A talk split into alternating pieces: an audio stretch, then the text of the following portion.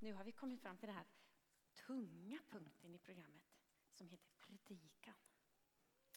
Och jag ska börja med att läsa en text ifrån Bibeln. Och jag har valt att använda den här Bibeln, Bibeln för barn. Och så sätter jag mig lite så här för att det ska kännas lite så här mer sagoaktigt, fast det inte är en saga utan en riktig berättelse. Brödet och fiskarna. När Jesus en gång for över till andra sidan Galileiska sjön, då följde mycket folk efter på stranden. De ville höra Jesus tala och de såg att Jesus kunde bota sjuka. Jesus gick upp på berget tillsammans med sina lärjungar. Så mycket folk kom det. Och Jesus sa till Filippos, var ska vi köpa bröd till alla? Köpa bröd till så många? Det är ju omöjligt. Filippos svarade, det räcker inte ens med bröd för 200 denarer om alla ska få varsin bit. Då sa Andreas, här är en pojke och han har fem kornbröd och två fiskar.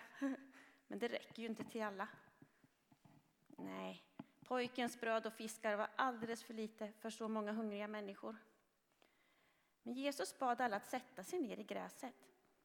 Sen tog han brödet, han tackade Gud och delade ut det. Alla fick bröd och fisk, så mycket de ville ha. Alla åt och blev mätta. Sen sa Jesus till lärjungarna att de skulle ta vara på det som blev kvar. Samla ihop bitarna som blev över, så att ingenting blir förstört. Lärjungarna gjorde så. Allt bröd som var kvar tog de hand om, och det blev tolv hela korgar fulla.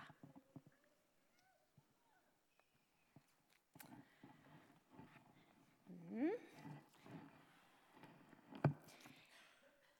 Det var ju väldigt mycket folk den här dagen. Inte riktigt så här som här, utan det var hela 5000 män, står det om man läser den riktiga bibeln. 5000 män. 5000, det är ganska mycket, eller hur? Vi får tänka så här, eh, att om vi fyller den här kyrkan, Gemonekyrkan här, om vi fyller den alldeles proppfull, då skulle det kanske få plats 500 människor. Så är det någon som är bra på matte här? Hur många Immanuelkyrkan måste vi ha för att vi ska kunna få plats med 5000 män?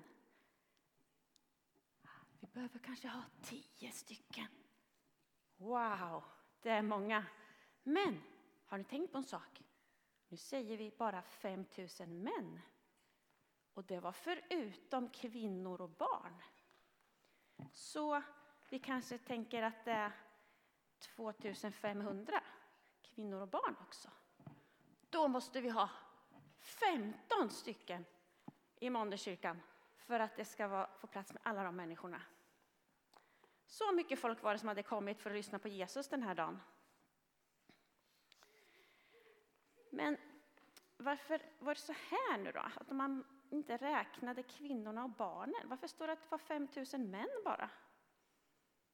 Jo, det var så här att på den här tiden så, så räknades inte kvinnor och barn lika mycket som män. De var inte lika mycket värda. Man skulle kunna säga att barnen, de var riktiga nollor. Och så mitt i allt det här så kommer det fram en liten pojke med sin matsäck och säger att han har lite mat. Så lärjungarna som tog emot honom, de tyckte nog att han var lite knäpp. Va? Eller att, äh, det där är ju ingenting att räkna med, tyckte de. Men eh, sån är ju inte Jesus. Han tar brödet och fisken och välsignar det. Och det räcker till alla.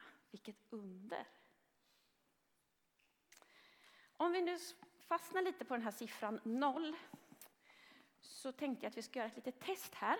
Om alla kan ställa sig upp, det tror jag ni orkar. Jättebra.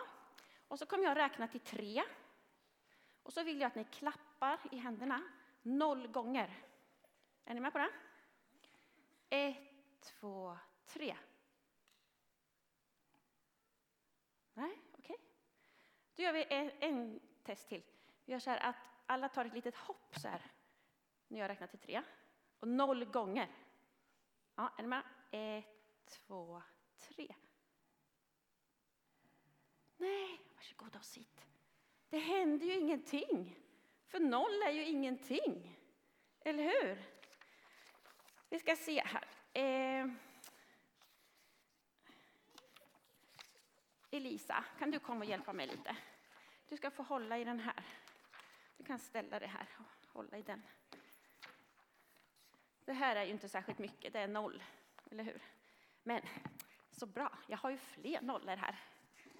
Vi tar Li, vill du komma och hjälpa mig? Vill du hålla i en nolla också här? Vi kan ta Antonio kanske vill.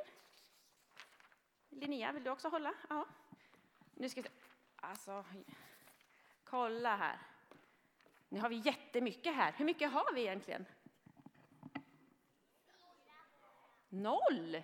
Det är ingenting här. Helt dumt. Men... Eh,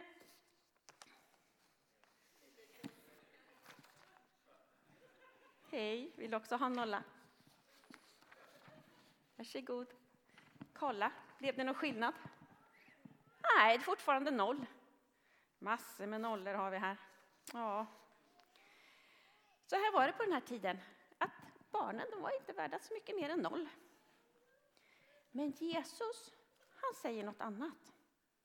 Han säger, följ mig, jag är vägen, du är värdefull för mig. Ska vi se om jag ska ha någon hjälp av någon mer här. Hugo, vill du hjälpa till? Du är kanske ett barn också i och för sig, men det här är Jesus, förstår ni, som säger jag är vägen, följ mig. Du ska få den där.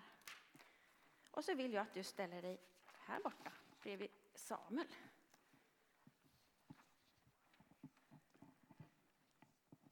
Jesus säger följ mig, se på mig.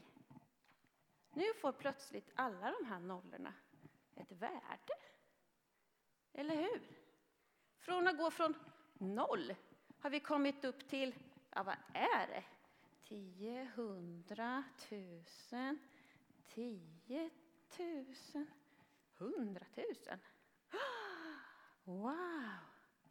Värdefulla blev vi allihopa när vi följer Jesus och vi ser på honom. Och Jesus säger, du är värdefull.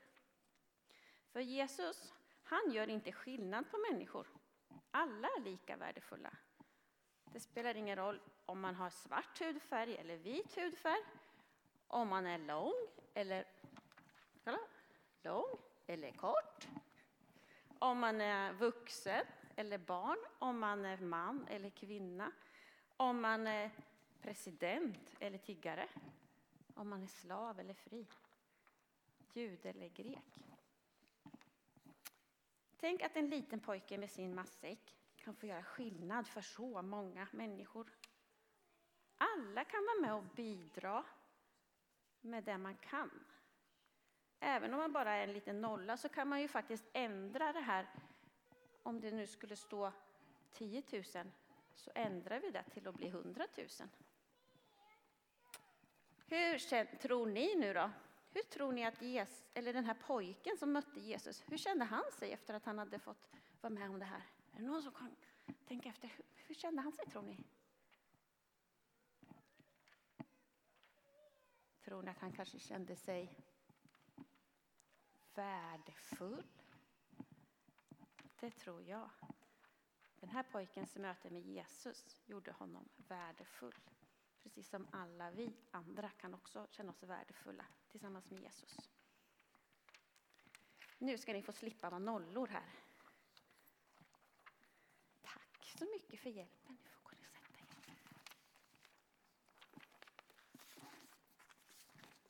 Så. Vi ska sjunga en sång som passar väldigt bra tillsammans med det här temat. Du vet väl om att du är värdefull?